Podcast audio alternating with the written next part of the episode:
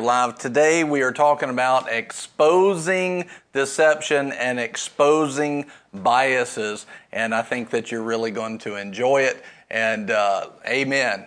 I see uh, Nicole in there. I see uh, Jan. Glory to God. I see Miss Kelly Berardi. I see, let's see here. I see George, Chris Crabtree. It's awesome. Glory to God. I see Rachel. Amen. Let's look, let's jump right in. Today we're talking about shining the light on bias. All right. We've been talking about bias all week. And if you haven't watched it, definitely go and watch the rest of this week. I've heard so many comments talking about how this has helped. Matter of fact, somebody was telling me yesterday afternoon, they were saying, I, I had no idea how this subject touched every area of our life. So whether you have ever heard about this before or if you're learning about it or if you get it or don't get it, I'm just, I'm telling you, it's an important topic. So make sure to pay attention today. So what are, we're talking about bias all week, and basically uh, in that bias, we're going to talk about how bias can deceive us. And a bias can be good, but it also can be bad. You can have a negative bias or a godly bias. And so one of the things that we want to do is recognize godly bias and we want to recognize the negative bias or an ungodly bias in our lives. We want to make sure that we see those. If we don't recognize those bias, if we don't recognize them, then we are likely, likely, highly likely to be deceived by them. And so today I want to look at a couple of things. Let's go first and let's just see what the word says about some of these truths. So for example, 1 John, 1 John chapter 1 and verse 8. Now we discussed this in a little bit more detail yesterday, but let me just give you this. 1 John chapter 1 and verse 8. If we say that we have no sin, we are deceiving ourselves and the truth is not in us. Now, what we discussed yesterday is verse 9 and 10 shows us what to do with, uh, it talks about sin past, it talks about sin present, this verse really shows that as we go forward, if we say that we have no sin going forward, we are already deceiving ourselves. Okay? And deception is one of the main items that I want to talk about today and how bias and deception uh, play a negative bias. So, most of the time when I say bias, I'm going to mean today a negative bias, not a godly bias. A godly bias is great, and that's where you want to be.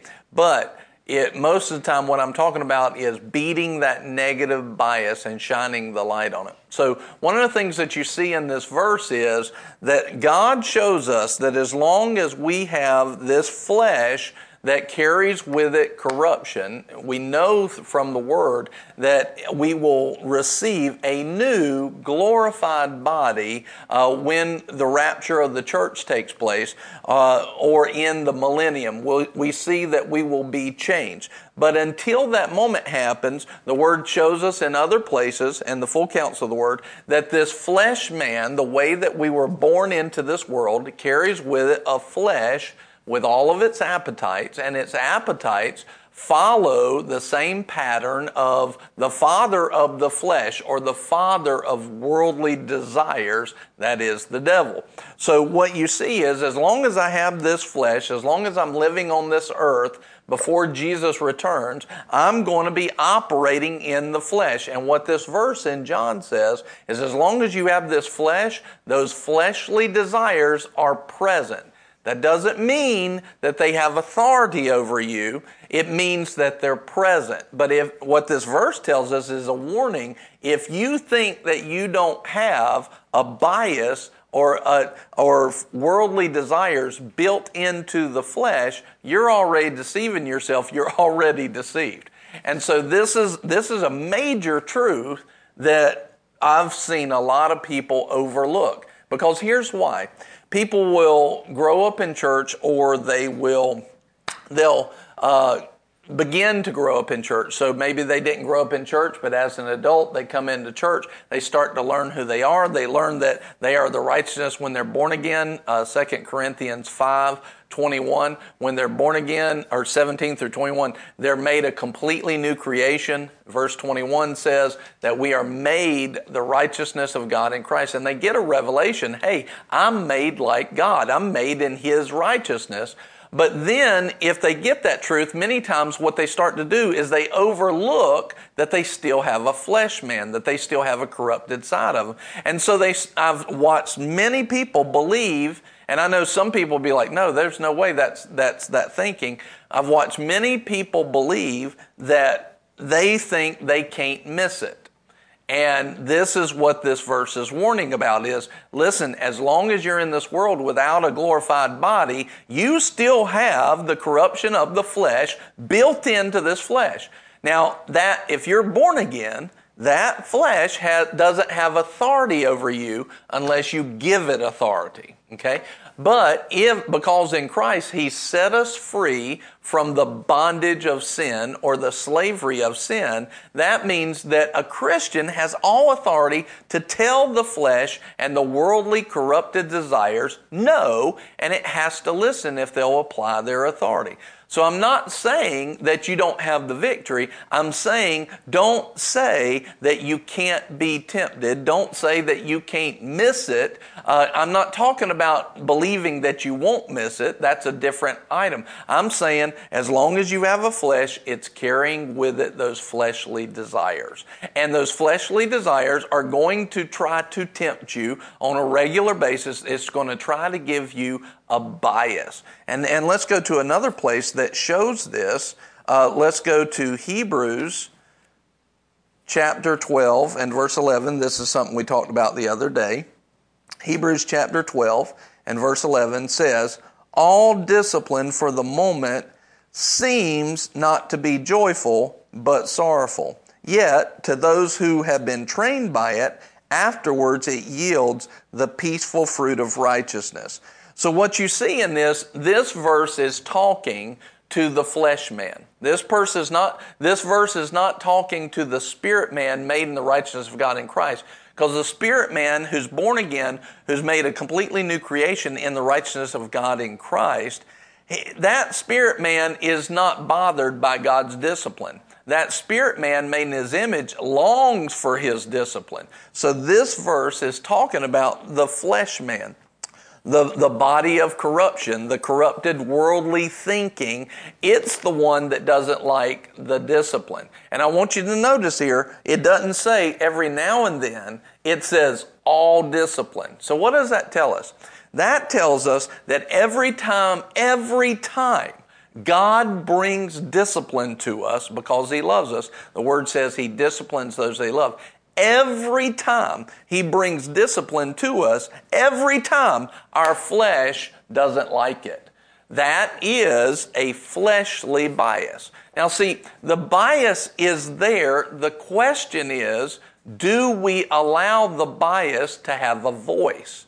In our mind, you have the three parts of man the inward man, the spirit, you have the outward man, the flesh, and then you have the soul, the mind, will, and emotions.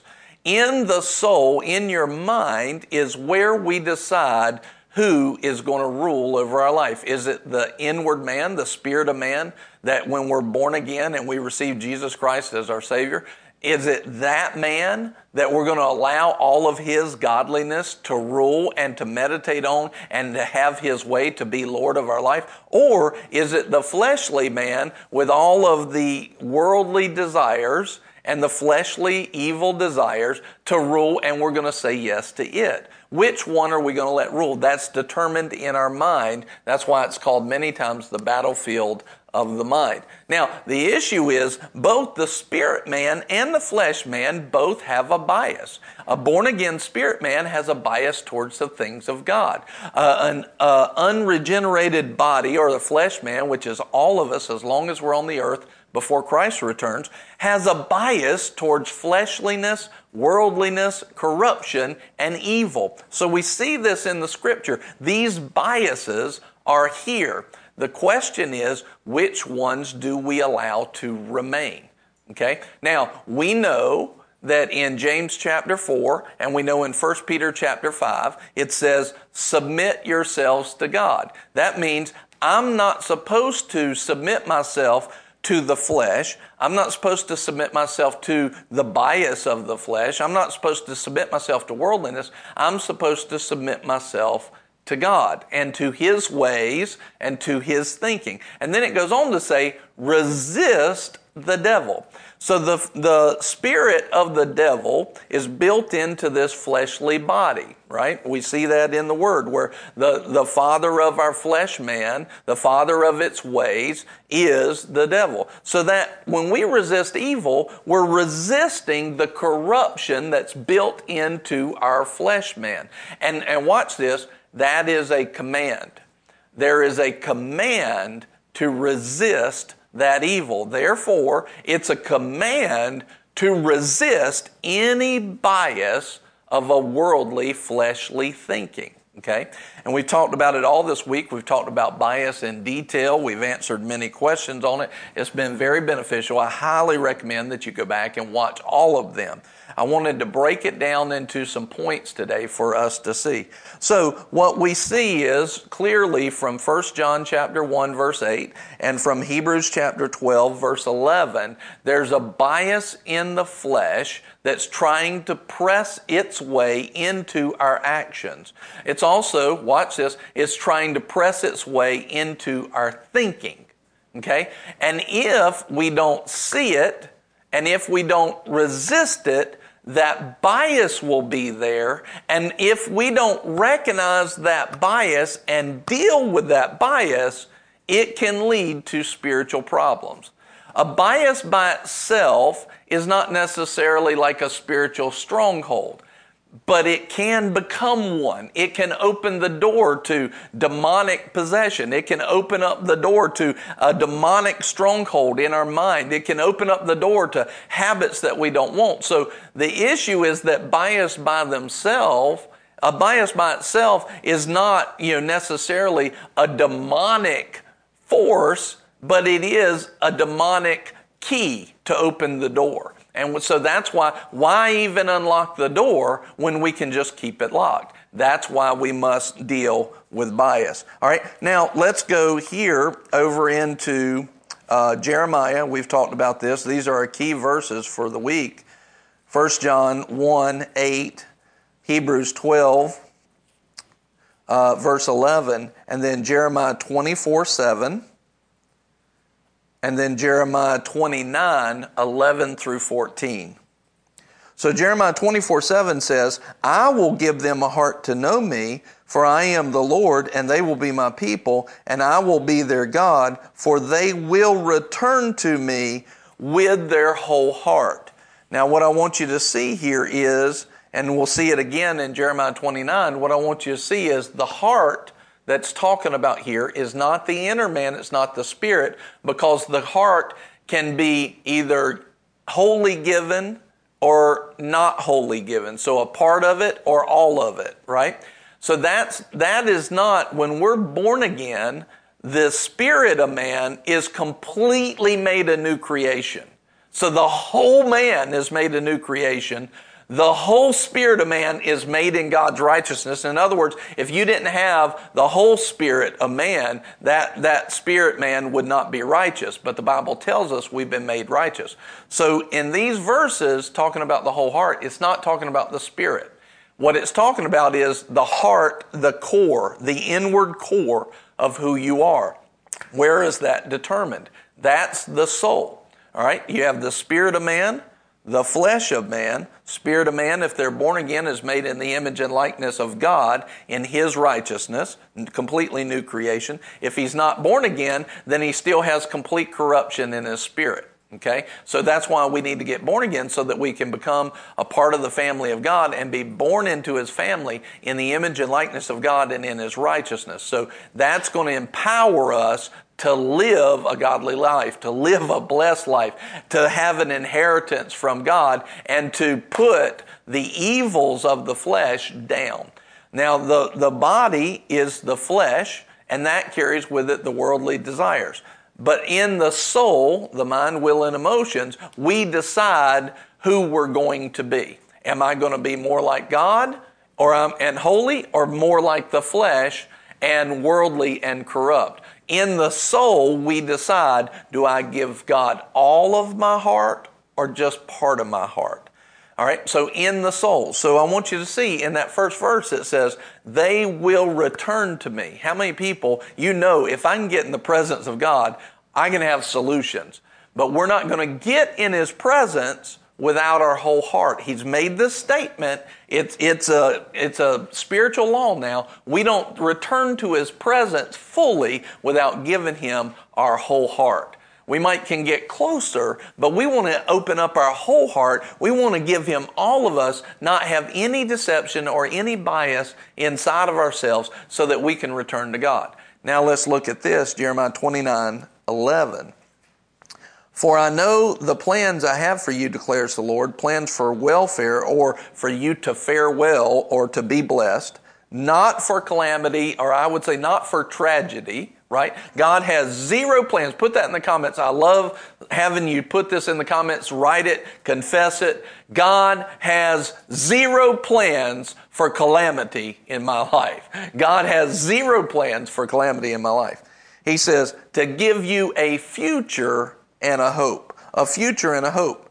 Verse 12, then you will call upon me and come and pray to me, and I will listen to you. wouldn't that be nice if the Lord says, I will listen to what you say? Well, how's He going to do that? You will seek me and find me when you search for me with all of your heart. So, what are we talking about? All of your heart means I have renewed my mind to not have any deception or any bias. I'm going after the Lord with everything I have, and nothing is going to trip me up along the way. Lord, I am yours. Well, here is where, and then verse 14 says, I will be found by you, declares the Lord. So if there's anything in our heart, in a hidden room, you know, that we don't really want to let go of, a hidden fear or a fear that we're aware of, and it's there, it can be a bias. That bias can lead to deception. But even more than that is it can lead to us not giving God our whole heart. Now, He's basically given us a command to give Him our whole heart. And if we'll do that, things just start to work.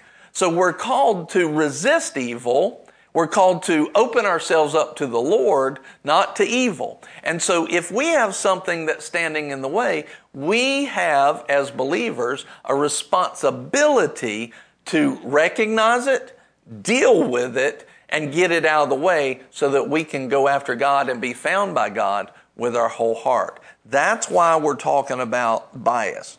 So I want to give you this you can see that the flesh carries with it its own bias. We're not going to get rid of that until we receive our glorified bodies, but we can deal with it. Even though we might not be able to get rid of it fully, we can deal with it so that it's a non issue and we can approach God with our whole heart. But if we don't deal with it, then we are, we are actually resisting God instead of resisting evil. He says, resist the devil. He's talking about the devil and his ways, his things. He says, resist him. He says, give me your whole heart. In other words, resist the evil that would try to take up a piece of your thinking. Resist the devil. Listen to that. Resist the devil and his ways that would try to take up a part of your thinking, of your mindset. Okay? I wrote this down. A negative bias is allowing the flesh to keep an opinion in our spiritual walk instead of resisting the corrupted thinking. So, for example, and, I, and I've dealt with this uh, on myself. Let's say that you had a fear of heights and uh, or a fear of snakes or a fear of spiders or a fear of mice right a fear of anything let's say that you had a fear you can you can find one that you may have dealt with and, and put it in the blank and you made the statement you know, for example, fear of heights. I'm never going on that roller coaster ride. I'm never going up to the top of that mountain. You know, you may, y'all can go, but I ain't going, right? Do you realize that is a fear and a corrupted thinking of a corrupted flesh that now has a bias in your head? So now watch this. what if the Lord told you one day, travel to the top of this mountain because there's somebody up there you're going to meet and you're going to lead them to the Lord? Their eternity hangs in the balance, but you never go because you had a bias towards heights. And so here's the issue Do we even know how much our bias is holding us back from our destiny? What are the things that we are fearful of? What are the things that we are prideful over, right? Um, here, you know, what if he told you, you know, Kevin said something about the insurance salesman. What if you said, I will never be a pastor, but in your destiny, God wanted you to be a pastor? What if you said, I would never be, I'll never go to school past high school, but God wanted you to go to school past high school? right? See, these are biases that will limit, and these are areas that we will not find God because we are limited, we've limited our thinking because of the bias. Because we haven't given Him our whole heart in that area, we completely block, you know, that road of destiny in our life. The issue is, you and I don't know everything about our destiny that God knows. You know, let me give you a great example of this of somebody who did it right. When Nicole and I first met, we've told the story multiple times. When she and I first met, she was about the most unsocial person I've ever met in my life. And one day I asked her, when we were first dating, I asked her just to say hello to some ladies at a business meeting. When I asked her that question, she literally, because of a bias and a fear in her flesh and a lack of self esteem in her social ability, she immediately teared up, went into boo hoo, snot slinging crying. And we had, I was like, oh dear God. And we had to go to another room so that I, she wouldn't embarrass herself and I, and I wasn't embarrassed, you know. And this is, is, I don't know, first or second year we were dating. And, uh, I mean, she was, you know, sobbing hysterically. And uh, so we went in there, we talked, she settled down. And here's what here's the thing though. Years ago, we dealt with bias in our lives, and these, these things came up. One of the things that came up to Nicole was you don't determine, and your flesh and your fear doesn't determine who you are and what your destiny is. Now, on a regular basis today, she stands up in front of crowds with an anointing of God because she dealt with a bias years ago. Would she be able to fulfill her call and destiny had she not dealt with her bias? No. But here's the issue. When she dealt with that bias and opened herself up to it, did she know that she would be called to be a pastor's wife and that she would be called to, to speak to people and flow in the anointing? She didn't know that then. That probably would have scared the mess of, out of her at that point, but she didn't know that. The thing is, had she not dealt with that bias, she would not be fulfilling the call of God on her life now, and she would not be helping people through what she does. But because she dealt with bias, her destiny opened. The, the ceiling was removed, the cap came off, and God could flow through her supernaturally in ways that she could have never imagined. And the truth is, what she thought she couldn't do, God's power came through and did. Okay? So that's the issue. Many times we have a bias because we're looking at ourselves and our abilities and not looking at God and His abilities. Bias is all over the word. A negative bias is not desiring the things of God with all of your heart or desiring something evil or fleshly. Negative bias is not desiring the things of God with all of your heart, or it's desiring something evil or fleshly. Now, I want to show you something. Many times people don't think that their way of thinking is evil. They just think, I don't like spiders. So I'm, I'm not, you know, I just, you may like spiders, you may be fine with them, or I don't like snakes. But you may think, but see, that's a fear. And God says there's no fear in love. The world has accepted it as normal that we are moved by our fears. They're okay with people having fears. But God's word is not okay with our fears. It says, fear not. And so what happens is we will allow a bias of that fearful thinking, that evil thinking, and that will completely stop us from going where God has us to go. That will stop us from giving God our whole heart. Now, I'm not just talking about fears. A bias could be that I think this person always hears from God and nobody else hears from God but them. You know, it could be a bias on a doctrine. You know, maybe maybe you think that tongues is really weird. Tongues, speaking in tongues is really weird. So now you have a bias about tongues and the beautiful power, I mean, just the dynamic power of speaking in tongues, you'll never have in your life because of a bias against that or a bias against certain things. This is why, for me, one of the things I've learned is I am willing to take any doctrine as long as it's not an absolute set forth in the Word. I mean, an absolute like God is love. Jesus is the only way to the Father. Jesus came in the flesh. These are absolutes in the Word. If it's not an absolute like that, I'm willing to take any doctrine, put it on the altar of God, and let the fire and the light of God determine if it's worthy to stand. Okay? I, and, and especially doctrines that I established early on. The older I get, the more I want to challenge those doctrines because I have more of a base of the Word and more maturity to see through pieces that I couldn't see through when I was younger. So the older I get, the more I throw stuff on the altar that's not an absolute. Abigail put this in the comments yesterday. You can, you can put this if you like.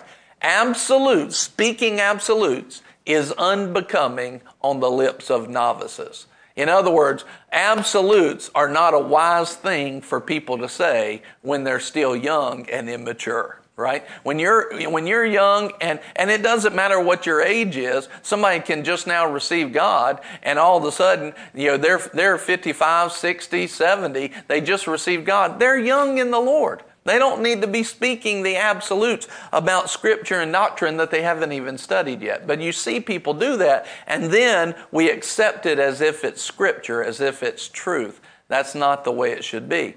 So, a lot of times you can tell a bias in your thinking because you'll speak a bias as an absolute. Okay? An absolute that we think, even if we don't say it, even if we just think it, oh, I'll never do that that's a bias. That will help you identify those biases.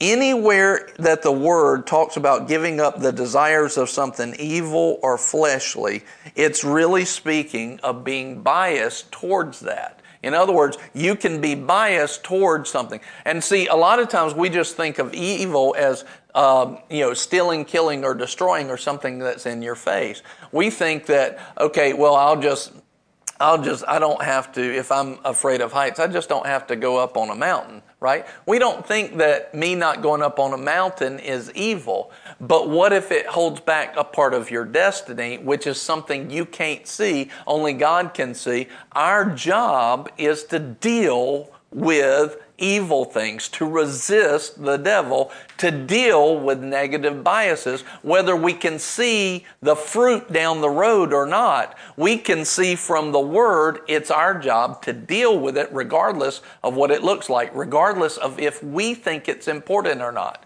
We must deal with everything that would hold us back, deal with those biases, and how do we determine those? The Word of God is sharper than any two edged sword, able to divide asunder, right? Flesh and spirit, able spirit and soul. The soul is uh, representing what the the fleshly uh, mindset would bring to it. It's able to divide asunder. It's the Word of God that will help us see those things. But now watch this. Most people that I've found in church, they are not willing to approach. They are not willing to approach doctrines that they think are true. They'll take the doctrine that they've heard from their pastor for 20 years. They're not willing to put it on the altar because they believe that it's true. They've been operating by it for so long. They won't even step into the thought of, is this right? It's not an absolute in the word. It's not, it's not necessarily of God. If it's of God, it can withstand the, the fire of God. It can withstand that light.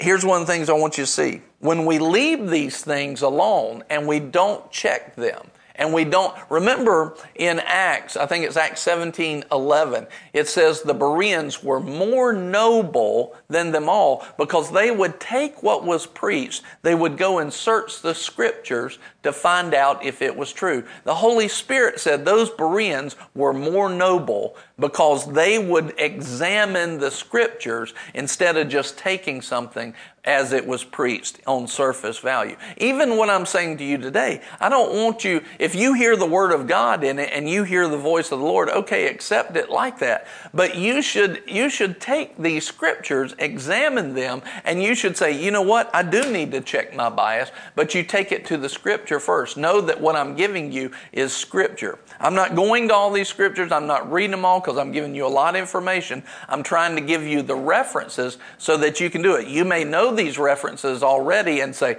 that is what that says. That is what that scripture says. And if you know that, then you can receive it very quick. But if you don't know what those references say, go and study it out because the Word of God will help you to see these things. All right. A bias, a negative bias, unchecked, opens the door for spiritual strongholds. Let me just say that not just in the negative sense. A bias, good or bad, unchecked, opens the door for spiritual strongholds. A good bias, like, for example, God is good, God is love, God is a healer. God prospers me. He protects me. All of these things are absolutes that the Bible teaches us about the character and nature of God. The more that I get a bias on these good things, the more I can have a stronghold, which is not necessarily always bad. I can have a strong mindset I can have a hold strongly on the character and nature of God so that when something tries to come in, a sickness tries to come in, immediately my stronghold of a good bias in my mind goes, no, that's not right. That's trying to steal. That's trying to kill, you know, divine health in my body. That thing can't stand. See, so a bias can be a good thing, but it can also be a bad thing. If I have a negative bias in my mind, like I've got to go, a negative bias could, could be, uh, for example, well, somebody's telling me that I don't need to go date this person, but I'm going to go date this person anyway because they don't know what they're talking about. They're, they're biased on it because they want to go date the person. I want to go, my flesh wants to go. They don't deal with that bias now that bias can lead to the place where now they have a stronghold and they resist wise counsel, which can open up the door to demonic influence and oppression and even possession because they didn't deal with that bias right? And so we want to deal. You don't, once you start getting a handle and light shedding on this might not be right, you go to the Word and you find out if it's right or not and you deal with it. You don't leave it sitting.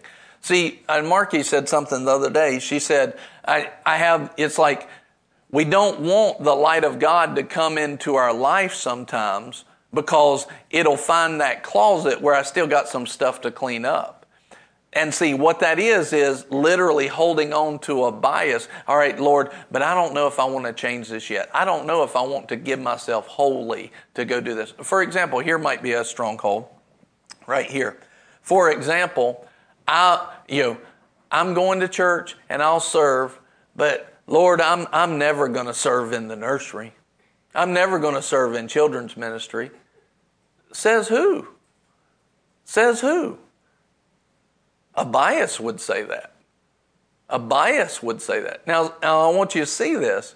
Literally, our children's ministry in, in not just because I'm saying it. I've heard testimony after testimony after testimony after testimony after testimony of how our children's ministry has been so blessed, and kids beg their parents to come back and go to Super Kids at Boomerang. Like, when are we going to Boomerang again? I've heard that testimony so many times.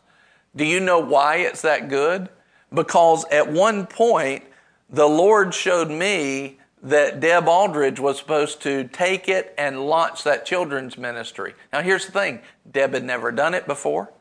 I think by Deb's own words, she might say, I wasn't even sure if I liked kids. At I wasn't even sure I wanted to do this ministry. She didn't have a necessarily a desire to do it. She didn't know if she had the skill set to do it, any of that. But she said, here's what she did. She would say, I probably had a bias against that. But when the Holy Spirit spoke to me, she said, okay, if, if God spoke to Pastor about it, then I open up my heart to God to hear what he has to say on it.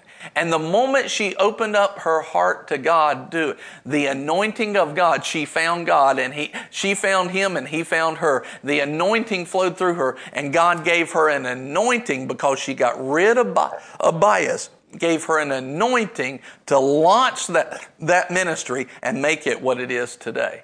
Is one, but the issue is she probably had a bias at the beginning she didn't even know she fully had, and then, but she dealt with it. When she recognized it, she dealt with it. It allowed her to give her whole heart to God. All of a sudden, the, the whole heart to God, she found that. So would we have the ministry that we have today had she not dealt with her bias? And the answer is no. No, because she dealt with her bias, it allowed a lot of people and a lot of kids to receive from the Lord because she dealt with it.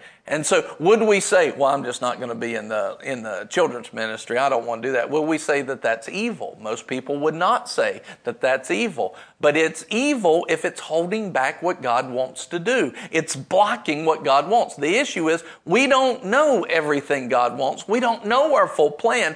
Our job is to deal with the bias when it comes up.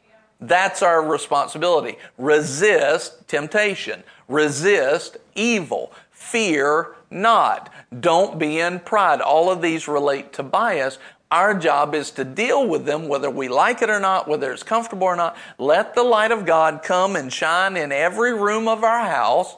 And it might be something we really don't want to deal with right now, but if we'll give ourselves to the Lord, what is it in God that's going to hurt us? Nothing. What's going to, anything God does is going to bless us. It's going to love on us. He, he loves us with an everlasting love. All right, now, next, next part.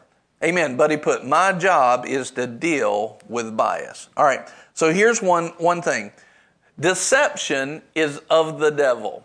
Deception is always the only power that the devil has at this point. And let me, let me show you this. Jesus said, All power and authority is given unto me. Right? That means if Jesus has it all, power, which is a physical strength, and authority, which is a strength to make it so and to bring it about, right? It's an authoritative power. So you have a physical power and authoritative power. Jesus has both of them and he has all of it. And he says, so how much does that leave for the devil? None then why can the devil do these things? Well, uh, when you go into, well, before I even answer that question, in another scripture, he says, he said to his disciples, I have given you authority. I've given the disciples authority, which means every disciple, you and me, if we're in the kingdom of God. I've given you authority over all the physical power of the enemy. I've given you authority over all the physical power of the enemy. So even if the devil did have some power that he tries to utilize, and he, he has some in that way, but ours supersedes it all. Our power and authority that God gave us supersedes it all. How then can the devil get involved in churches and Christians? How can the devil get involved and it looks like he has some power? The answer to that is the main weapon that he has, deception. If you go into Revelation, you see, especially like Revelation, I think it's 12 and Revelation 20, you see the devil coming and going out of the earth. And each time the devil comes and goes out of the earth, you see he takes one thing with him deception. That's his power. Now, I want to talk about that just for a second. Deception. Deception. Think about this you know, the way it looks in the Bible is that the devil deceived one third of the angels. One third of the angels were deceived by the devil. And I want you to think about that. Angels that have been in the presence of God. Can you imagine the confidence that you would have about God being the absolute power if you were in His presence like those angels were?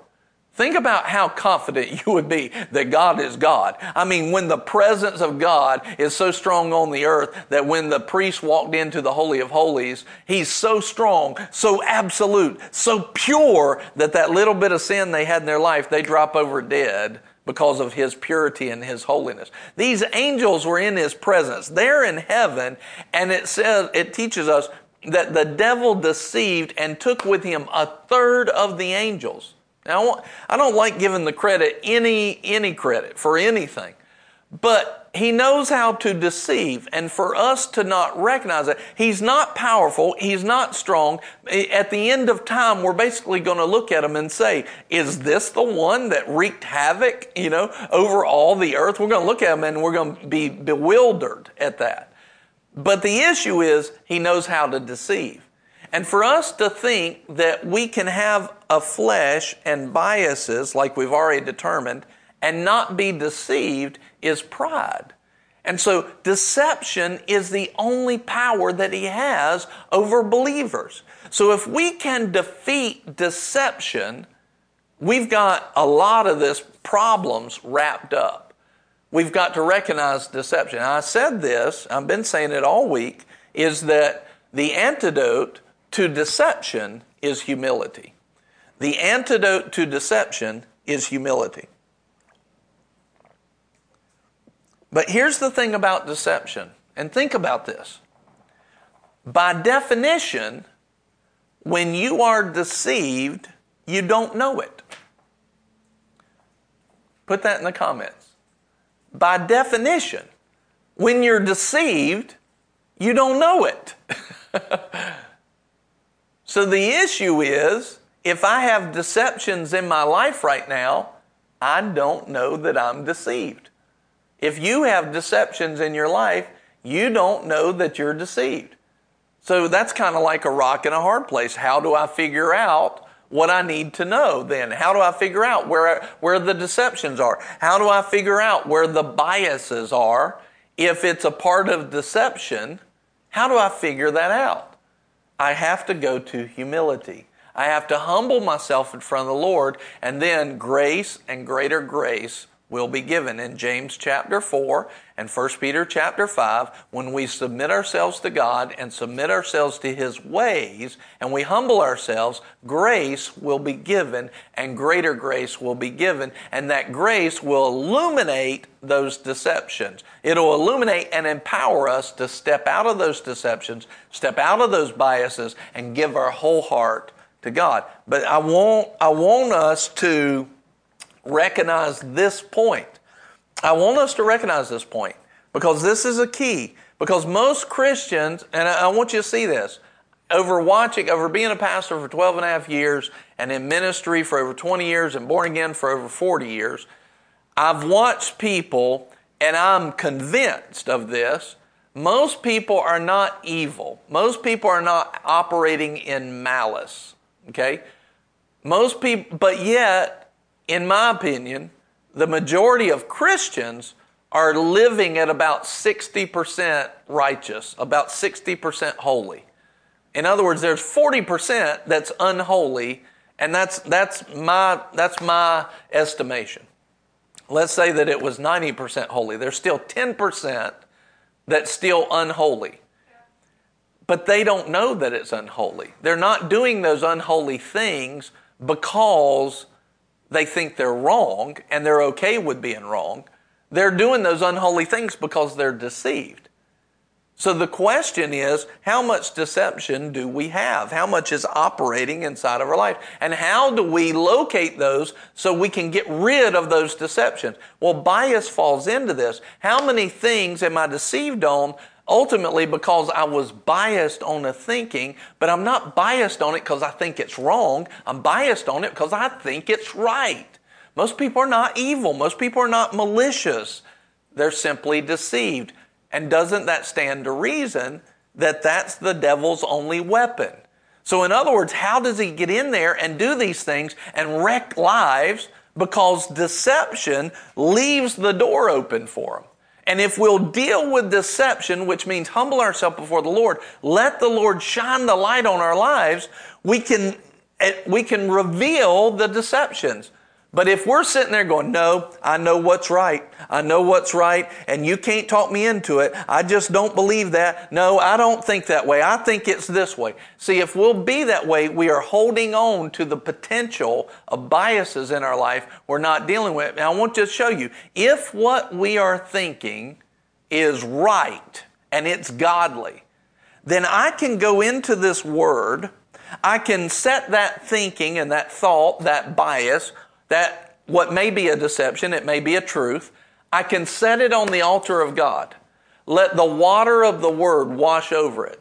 Let the light of God shine on it. Reveal if there's any shadows or any deception in it. Let the fire of God, who's an all consuming fire, burn up everything that's not Him. See, I don't have to defend the doctrines of God in a sense that I'm just holding on to it blindly. No, I can lay it on the altar and let God reveal the truth of it and not be afraid of that. What is God today will be God tomorrow. He is the Lord who changes not. He's the same yesterday, today, and forever. I don't have to worry about whether or not godly things and truth will stand. It'll stand.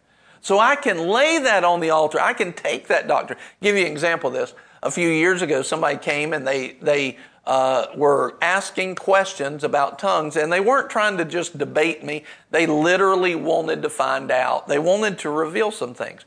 So, what I did in that moment, it had been a few years since I'd done this.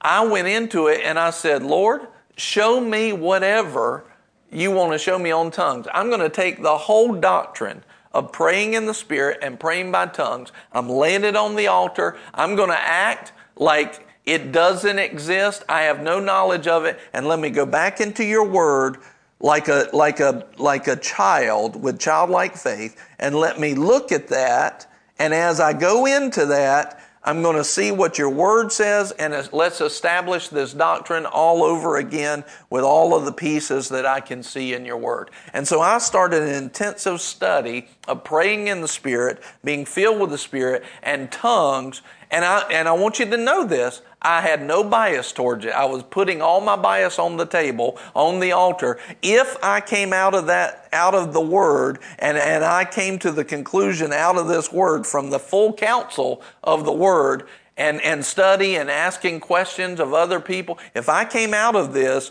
and tongues was not for today, I was willing to change my doctrine. Because I don't have to defend a doctrine of God. But the truth is, I went into it, I laid it all on the table again, and I came out stronger in, about tongues than I ever was before. So what, by taking that doctrine and laying it on, on there, I didn't get weaker in it, I got stronger in it because it was truth the whole time. And so that's the issue. See, a lot of times we're afraid to lay these things because the truth is we don't really know why we believe it. We've just been preached to about it a, a lot by somebody with convincing words, but we don't really know what the word says about it. And so it's good for us to lay things on the altar. Most of the doctrines we've had on the timeline of our life, we formed them in the first five years of going after Christ when we were the most immature and knew the least. And then we hold those doctrines for the rest of our life. That doesn't even make good sense. Lay them on the altar. The Word of God will stand. This truth will not be burnt up, right? We've got to be okay with taking what we think we know and letting God shine His light on it. This is, this is, it'll hide. If we don't do this, there are whole pockets of bias and open doors to the devil and deception that can stay in our life and hold us back. The way that I'm telling you to do this is a way of God where we deal with pieces of our heart that might not be all the way given to Him, where we let the light of God shine in our lives. Reveal that. Judge ourselves so that we are not judged. It, this is, this is what we, this is a way of God. I'm not telling you an ungodly thing. I'm giving you scripture. Judge yourself so that you're not judged. Lay yourself on the altar. Let the light of God uh, penetrate every part of your life. Let the fire of God consume all the chaff. Lord, I'm yours. Touch me with your holiness. Touch me with your fire. Reveal the things I need to work on. Reveal the thoughts that are not of you. Show me. This is a whole heart. See, when we go after God with our whole heart, we'll be found by Him and we will find Him. By definition, when we're deceived, we don't know it. And the only way to come out of that deception or come out of that bias is to lay those things on the altar. To lay them. The only way that we become aware of deceptions is to humble ourselves to the way of God. Now, I want you to see this because deception is so strong, it's not physical power that's been beating Christians, it's deception in our thinking. I'll give you an example of this. The devil throws a sickness on somebody. It's not the sickness that's really the, the issue. The sickness will lead to something if it's not dealt with. The issue is they're deceived in thinking that the sickness is normal when God calls it a curse. See, it's deception that's being, if they would get rid of the deception that sickness is normal for a believer, they would deal then with the sickness. They would deal with it. But because of deception, they'll leave it. And think about this sinuses. You know, uh, in other words, like uh, pollen hits the air in the spring, and people are like, "Well, I'm just, it's just pollen season." No, that's a lack. That's a deception. You deal with it. You come against it. And see, because of deception, because we've had a bias that says, well, just pollen's normal. You know, everybody's got to deal with that. That's a bias. That's a deception. And because we've not been willing to lay that on the table, it just remains and it can haunt you for the rest of your life. It's not the pollen that's actually making you sick. It's the deception that it can stay there. Okay? It's not physical power that's been beating Christians. It's deception in our thinking. That's why you'll hear statements like the battlefield of the mind. Now, I want you to see this. It's not just an evil life that's been stealing our destiny, it's a deceived life. Okay? It's not just an evil life. In other words, I watch, and I've watched for years, year after year after year, Christians who are not evil but they think something that is evil is okay. They're deceived into thinking this is okay, and that is what's beating up and breaking their life and breaking their destiny. It's not just an evil life that's been stealing our destinies, it's more the deceived life. People in there, people are not evil for the most part. There's a few that are. But for the most part, people are not evil, they're not malicious, they're just deceived. They don't know. For example, let me give you a couple examples. A small one first. Most believers in America would think that it's okay to utilize fear as a sales tactic.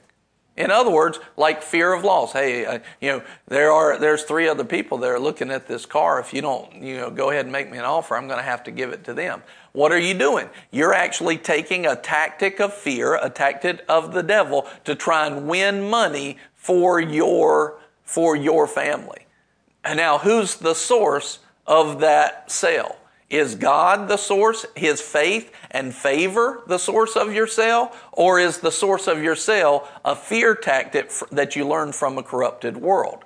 So because they think that's okay, they think that that's normal, they're actually, what they do is they shut down favor from God in their life because they're trying, they've made the wrong thing the source. So it's not, it's not evil that's, that it's not them being evil that is actually causing them to live a lower standard of life. It's a deception that's causing them. They don't know that that's wrong.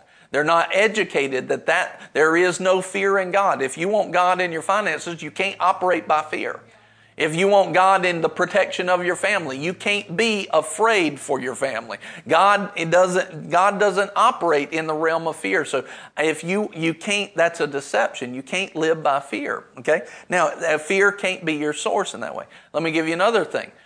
Most people are not evil, but most people have agreed upon that on their taxes they can, you know, just we can say it this way instead of that way, and we'll get a few extra hundred dollars back on our taxes. But that little white lie that they said is not true. Now they're operating outside of truth. That opens the door to the devil, but they're biased and they're like, no, no, that's okay. But they're biased in it. They're biased in that and they're not dealing with it and they don't realize that that bias, that deception is actually causing a lack of favor in their whole life. It's causing that lack of favor in their whole life. All right, here's, here's a, uh, another one. Um, hold on, I got to think of it. I had it a second. Again, it's not just an evil life that steals destiny, it's a deceived life. Okay, here's the other one. Think about this. I'll go, I'll go to the Bible for this example.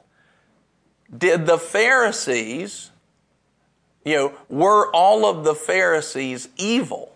Some of them were, but were they all evil? No, they were deceived. They thought, like the Zealots, remember Simon the Zealot, right? Um, one of the things the Zealots thought, they thought that by preaching, they thought they had doctrine that they were going to have a forceful takeover and give power back to Israel. And so they zealously, after that, that next uh, line of thought goes to the place where they're killing people and they're zealous for it. They were zealots to try and take it back by force. That was never God's plan. God's plan was to send Jesus to the cross so that all that might believe in him would have everlasting life. And he would redeem not just physical authority, but spiritual authority, which supersedes it all. They missed that because they were biased and deceived, and their own deception led some of them to the place where they were murdering people. You see this. Yeah, Kevin says Nicodemus was not an evil man, but yet you had you had people and Pharisees that didn't receive Christ. That although he was the Son of God and the Messiah, they didn't lay their bias on the altar. Nicodemus, I believe, did lay his bias on the altar. He came to Jesus. He talked to him. He was willing to lay this thing on the altar, and that's why I believe that he got born again eventually. And uh, I personally, I think that he did. I think he was of that heart. Lord, I'm yours. But you had other people that would not do that. They wouldn't lay that thinking. Remember, uh, who was it um, in Acts? Uh, I'm trying to think of his name real quick. The, the one that said, uh, Paul, you almost lead me to become a Christian. In other words, he listened, but he was never really fully willing to lay his life on the altar to see if he needed to do that. He was almost persuaded, but he would not put his life. He wanted to leave something in the shadows, and because of that, we don't think that he got born again. So he could have gone to hell because he didn't lay this thing on the on the altar, and he didn't lay his bias on the altar. Right? Who was it? Agrippa. Yep. King Agrippa. So you see that you see that he's sitting there, and no, it it was. Um, I don't know that it was Agrippa. Are you reading it for sure? It was the other, huh? It was the one with Agrippa, Felix, maybe. It, it was the one that was visiting with him. Agrippa. Okay, so he did say, all right. But there was the other one that was sitting there listening with him as well. And so what you see is the biblical example is that we take what we think and we've got to lay it on the altar. We've got to put it on the altar and let the light of God shine on it. Here's another example of, of people having a bias where they're trying to do right, but it's actually evil. Look at the Crusaders in the 1600s. Now, see, a lot of people would say, "Oh, you're talking about the Crusaders. They went and they they they they basically beat back the murderers." I, I understand that they were trying to protect Jerusalem and all that. But here's one of the things they were doing: they were going and they were operating not with God as their source, but you actually had a pope in that in that place that was saying, "If you will go and fight." For the Crusades, you will go to heaven. So the Pope at that time was telling people the way to heaven was to go fight for their crusade, not through Jesus. And because this was a deception, you had whole armies of people that were going to fight to get entrance into heaven, which is not how they got entrance into heaven. You get entrance into heaven through one way. You had, so they were completely deceived. And different people would look and say what they did was evil. Some people would say what they did was holy. The issue is they weren't willing to lay it on the table to find out if it was or not. So people are not evil, they're just deceived as a whole. You do have a few people that are very evil, and you need to be aware of that. And there's some alive in the world today. It's not just an evil life that steals our destiny, it's a deceived life. Look at Judas. Judas, Judas was evil. I believe Judas was evil, but he got to be an evil because at first he was deceived. In other words, it was the deception that led him to that place of being evil, where he kept making deceived decisions, deceived decisions, till he made one that wasn't deceived, and it became evil. Generally speaking, people are not evil, they are deceived. What is the antidote to deception? Humility.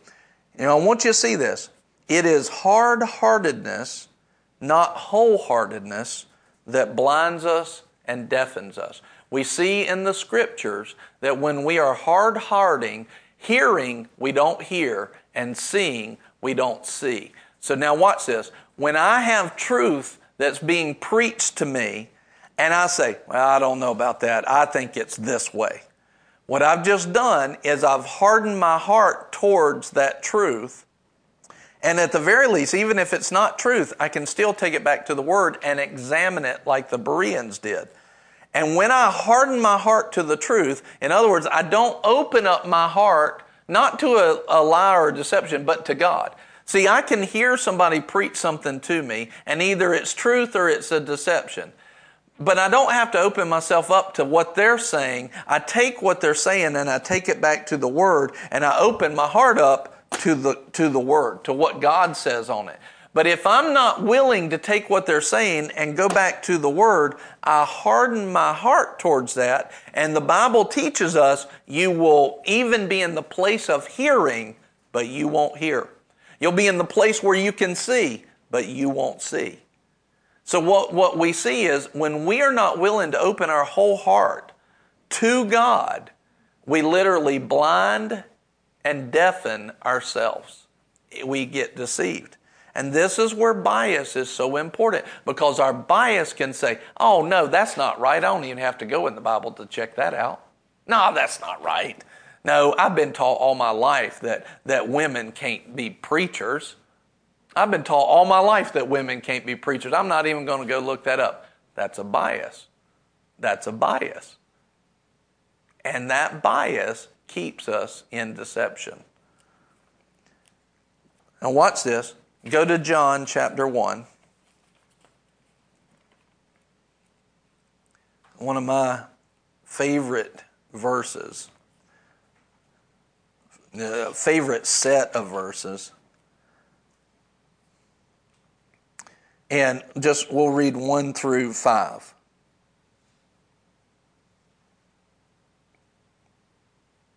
Well, and then we'll read some more. In the beginning was the Word and the Word was with God, and the Word was God. He was in the beginning with God. All things came into being through him. And apart from him, nothing came into being that has come into being. In him, in the Word, in Jesus, we know, in him was life. And the life was the light of men, or the illumination, or the revelation, or the destroying of deception. In him was the light of men. So we find our light in Christ, not in a preacher.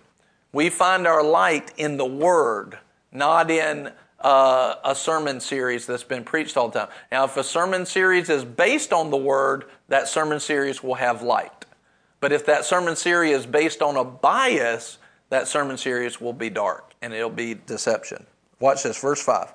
The light shines in the darkness, and watch, the darkness did not comprehend it. The darkness, and another, when you look at this in another English word, the translate, the original word, it says, and darkness couldn't overpower it. Darkness can't comprehend or overpower the light of God. It can't do it. Now, I want you to see this. So imagine this I take myself, and maybe there's darkness in me that I don't know about. Maybe you, you're sitting there and I, I have biases that I'm not even aware of. But I just pray, Lord, all of my thinking, I give it to you. I lay myself, all of my doctrines, all of my thinking, all of my processes, I lay it on the altar. I lay it on the altar myself. My thinking, my mindset, my biases, my deception, even my truth. I lay it all on the altar, what I think is truth. I lay it all on the altar, and I just ask you to shine your light in my life. Help me see areas where I might have been missing it. Help me see areas where, you know, there was deception and bias. And, and what I'm telling you, Lord, is I just, I give myself wholly to you. You have my whole heart. And whatever you show me needs to change, I'll change it. I'll change it. When we pray that prayer, what we do is, see, we lay our whole self up on the altar. Anything that is dark inside of us, and we allow the light to penetrate it, immediately the light of God starts destroying deceptions in our life. And all of the destruction that comes from that deception, all of the destiny stealing power that that bias or that deception had, when we yield ourselves to God, I'm not talking about yielding yourself to men. I'm not talking yielding yourself to a group of people. I'm not even telling you yielding yourself to a church in that way. No, we put ourselves on the altar and we say, Lord, I'm yours show me. And I really don't care. I really don't care if you what you show me that's right or wrong. I, I, I just want what you want. I'm yours. And we lay ourselves on the altar. All of a sudden, we give God the right to shine His pure love and light into our life. And anything that's darkness starts to be destroyed on, on contact. Immediately, darkness can't overpower. It can't stand there. And watch what happens. And immediately, we give Jesus the right to be the Lord of our life, to be the one who has His dominion. He has His domain in our life. And nothing that would hold us back can hold us back anymore because we stay in that position of yielded towards Him. If we keep ourselves on the altar and let the light penetrate every closet of our house, of the house of our life, we let the light, all of a sudden, darkness can't stay there and we destroy what's trying to destroy us. Simply by yielding ourselves to the Lord. Continue on down. Verse 9. There was the true light, which is Jesus, which, coming into the world, enlightens every man. He was in the world, and the world was made through him, and the world did not know him. He came to his own, and those who were his own, watch this, those who even were his own did not receive him. Now, I want you to see this. This is still happening today on a smaller level. Even people that are Christians God's trying to get His life penetrating light into their lives and, and burn out that deception. But so many believers and Christians are saying they're so biased in their thinking, they won't even put their doctrines on the altar. They won't even yield themselves to the Lord. And He's trying to raise their life up and multiply it and, and make it exponential in their destiny and their eternity. But they're, they've listened to the corruption of the world or the fear or the pride, and they won't yield themselves and even the ones that are his own are not receiving him in those small areas. And so their whole eternity is limited and capped. He said, he said, He came to his own, and those who were his own did not receive him. But as many as received him, to them he gave the right to become the children of God, even to those who believe in his name, who were not born of blood, nor of the will of the flesh, nor of the will of man but of the, in context, of the will of God. In other words, God will birth His destiny in you. God will birth your future in you, not just through receiving Christ alone. This the context is receiving Christ, but we can receive Christ in each one of these areas of our thinking, and God can take that to an eternal supernatural level that we couldn't have had before because it's not based on what my will is or what my flesh's will is or what the world's will is and what it's taught me, but I can do it by literally opening myself up to the fullness of the will of God by laying myself wholeheartedly on the altar. And when I do that, I open up I open up the glory of God in my life. And therefore, if I open it up that glory in my life, I open it up to all the people that God will put in my path as well. We've got to yield ourselves to the Lord. Light revealed breaks the power of darkness. Put that in the comments. Light revealed breaks the power of darkness. Light revealed breaks the power of darkness. If, if, big if, if we would open ourselves to His full light, in other words, Lord, you can shine your light everywhere in my life, every thought. If we would open ourselves up to His full light and place it on the altar, Satan's power would be broken in our lives. Because think about that. If I lay my full self, my whole heart on the altar, and the light hits it, the fire of God consumes everything that's not of God. What is left to destroy me? It's not just His power that's destroying me, it's His deception. And I allow the light of God to come in and show me where I've been wrong. Show me where I've been deceived. Show me where I've been biased. And I understand it's not, it's not comfortable to the flesh man. Your spirit man's ready for it. Your spirit man's like, yeah, let's do it. But your flesh man and your mind might not be renewed to that. It's like, yeah, I don't want to, I don't know about that. For example, for example, I was talking to somebody not too long ago. They, they want to have a spouse. They want to be married and, and it's a desire of theirs. And I told them, I said, here's the issue. I said, you, you've got to take this and lay it on the altar. If the Lord hasn't spoken to you directly, and even if you think that He's spoken to you directly, lay it on the altar to see if it proves true. Let the light of God hit it. Don't worry about it. He's the one. He will go to work bringing about your supply. But if you keep pressing after this thought and you're biased in it and you keep pressing after it, then you literally might be holding back the hand of God and you might be trying to force something to happen like Abraham had Hagar and therefore he had an Ishmael. He had a son that he was never supposed to have in that way because he tried to make it happen with a woman that was outside of his, of his wife. And see, that's what many times we'll force a will and it was never God. And all of a sudden we have an Ishmael to deal with for the rest of our lives. That's a burden. It's a problem because God was not the builder. We were because we had a bias in that way. I said, what you need to do is you need to take that whole thought process. You need to lay that thought on the altar and literally back away and say, Lord, you have my whole heart. If you never tell me to get married, I won't get married. And I'll be happy about it because I know if you made that decision, Lord, it will be the best for me. I trust you in that process. If you tell me to get married, then I trust you in that process. No matter what you tell me, yes or no, this way or that way, I know that whatever you tell me, it's going to be the best. It will bring me joy. You'll give me the mindset to be happy. I'm not forcing it. I'm not being unbiased. I'm laying it on the altar. Shine the light on it. If there's darkness, burn it up. If there's any corruption, burn it up, Lord. Thank you, Father for showing me what I need to know. And, and, and I understand when we make those decisions, it, it might take you a few days to get your heart in order on that. It might, it might, ooh, that's a different way of thinking.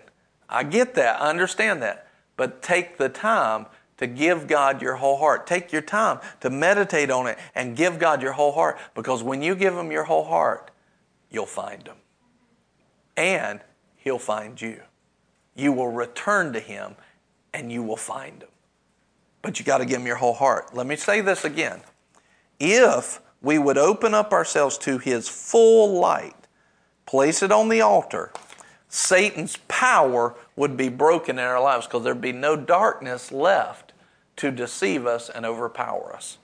We, we have it in our hands. But we got to be willing to lay down the bias. We got to be willing to lay down the deception. We got to be willing to lay down what we thought was the right way to do it. We got to be willing to lay that down and let the Lord show us in His Word and let the Holy Spirit minister to us. We got to be willing to lay that down.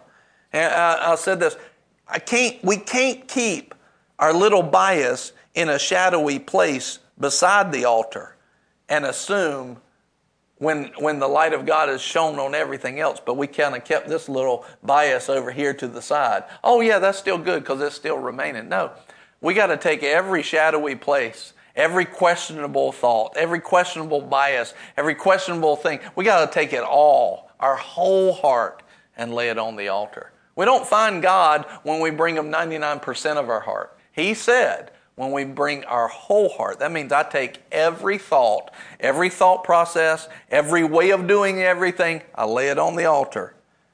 We don't have to leave deception as an option in our life. Do you know, by doing this, we have the ability to eliminate deception in our life if we'll do it God's way and put everything on the. Do you, do you see that? Can you see that from Scripture? We don't have to be deceived. We don't have to leave deception as an option at all. We can walk in clarity. We can walk in His wisdom. All it takes from us is to open up our whole heart, to lay everything on the altar, every thought, every way. We can break its power, the power of deception, by being humble, being wholehearted towards God, removing bias, and placing it all on the altar. We can break the power of deception by four things being humble, being wholehearted towards God, actively removing bias, recognizing and removing bias, and placing it all on the altar. When we deal with bias, now watch this, this is powerful. When we deal with bias, we're humbling ourselves to the way of God. When we deal with bias, then we are saying, Lord, I'm doing it your way. That is a submission to God's way, that's a humility to God's way. And in 1 Peter 5 and James chapter 4, it shows us that when we submit ourselves to God and resist the devil, grace and greater grace is given. So when we deal with bias, we humble ourselves and grace is given. Now, watch this. That grace will come in to bring the supernatural power of God. So go back to, to the person I was talking about having a spouse. When they actually say, Lord, I don't have to have a spouse and I don't want a spouse if you don't want me to have it.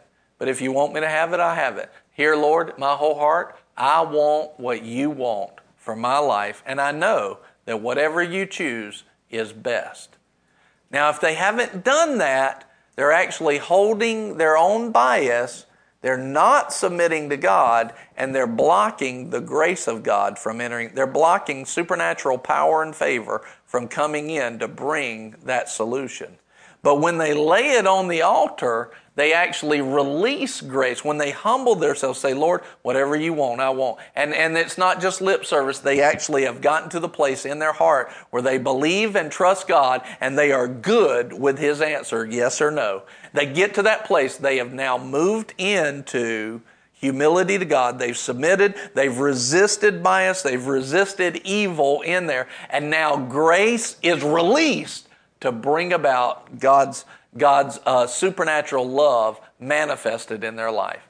So many times, by being biased and being and not being willing to lay stuff on the altar, we've actually held back the grace of God in our lives because we weren't willing to let the light shine on those areas and tell us something we our flesh didn't want to hear. We we held it back. But if we'll actually yield to the Lord, we release all grace to abound in our lives. When we deal with bias, we humble ourselves and grace is giving. Many times we block our own grace by not dealing with our biases, not being willing to put it on there. You know, when I hear new things in, in preaching and stuff like that, I, you know, I, I hear new things all the time. I heard something, I think, last week, and uh, somebody was preaching something. I was like, man, I don't know about that. I'm not, I'm not sure that sits well with me, right? But my issue is, I, I don't have a choice in whether it's the right thing or not. The Word has that choice. So I take that thought, whether I like it or not, and I go into the Word and I start studying. And I see either that's the Lord or not. I've had some things where, you know, the more you walk with God, the more you can tell which things of God and not. But every now and then I'm still, I'm still not sure. I was speaking to somebody a couple weeks ago and I said, here's a situation. I don't have the answer to this. I don't know how this works yet. I can see it here in Scripture. I can see it here in Scripture. And those two things look opposite to me. And uh, I know that I know that they get along. I just don't know how yet. I don't know what that little connection is, and I don't know how to explain it. But I know that if as I go into the Word, He'll show me. He'll show me the light. He'll bring me revelation on it. And so our job is when we hear something that's preached, our job is not just say, "No, that's not right." No, our job is to take that and say, "Let me be like the Bereans. Go into that Word and let me study." And let, Lord, it may, I may think it's no right now. That could come from where I was raised, how I was raised, family I was raised in, the church I was raised in. But that can all be a bias. But your word's not biased. And so I ask you, shine your light on this issue. Lord, I'm not going to say, no, I'm not listening to that. No, that's not right just because I feel like it's not right. No, I don't move by feelings. I move by the Spirit. And your Spirit inspired this word to separate truth from lies truth from deception. I yield myself to you. If you if I go in here in this word as my standard and I find out that it's wrong, then I won't do it. If I go into this word and I find out it's right, then I'll do it. Lord, I'm yours. This humility opens up a grace to our life, and that's our job. Amen. I hope you've learned a lot about bias and deception, but even more than that, how when we deal with it, God's grace can come into your life. Are you ready right now for God's grace to open up in your life? Are you ready for His grace to just blow you away with His blessings? Are you ready for that?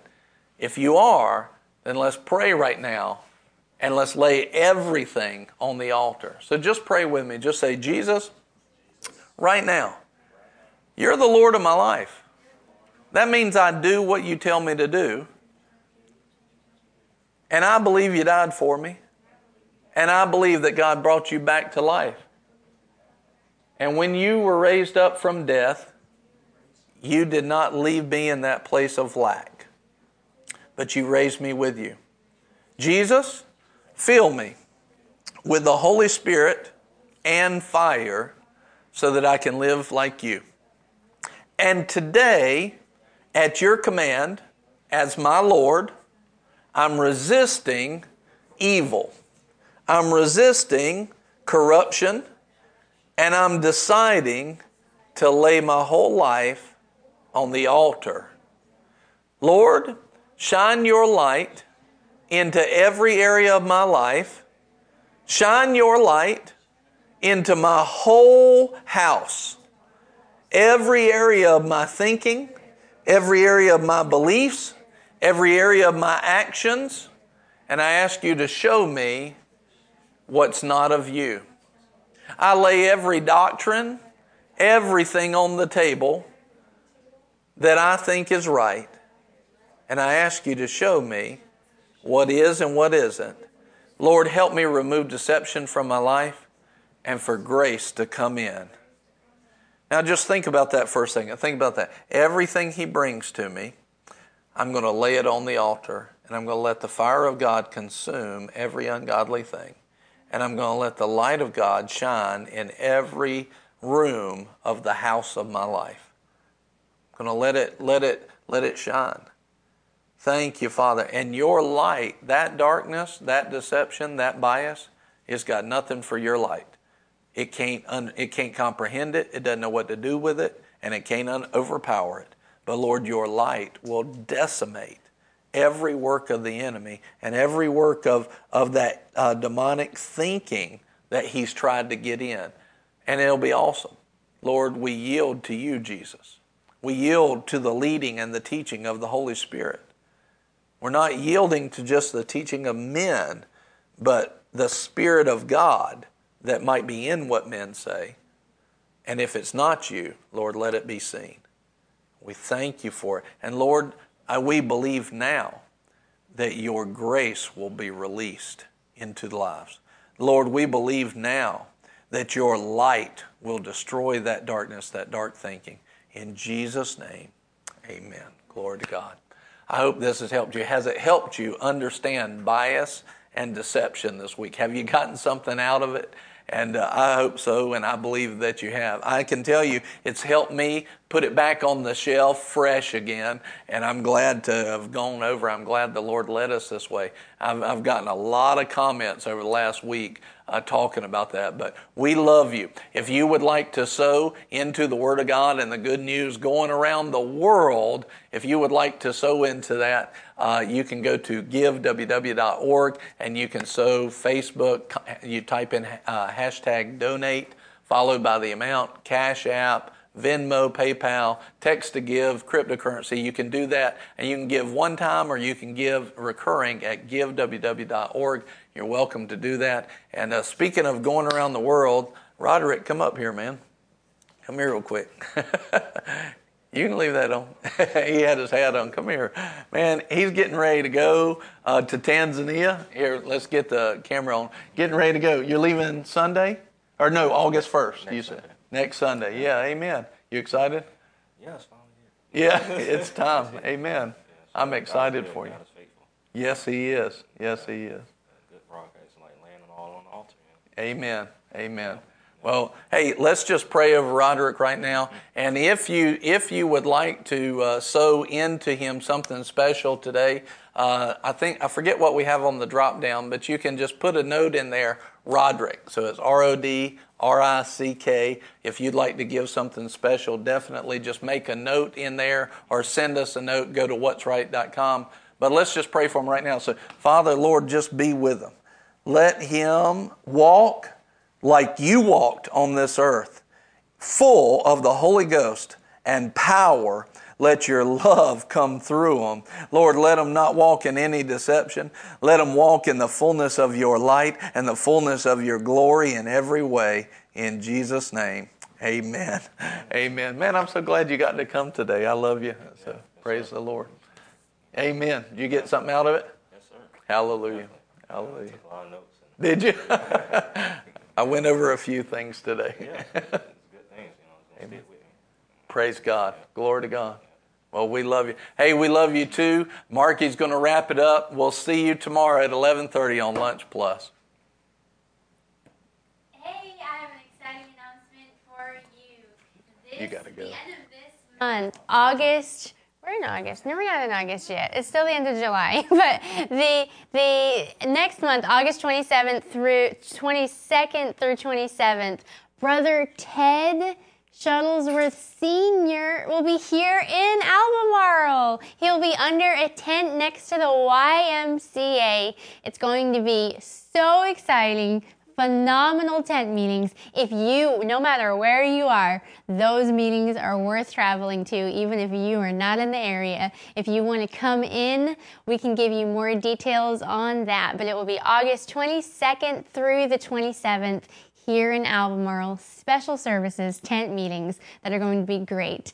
And like we say, if you feel, if you, if this message you know, hey, this is a message that people need, make sure to share it. Make sure you are following what's right. Make sure to like this uh, video. And uh, we will see you tomorrow. Tomorrow, we will be having Nailed It or Failed It in prayer.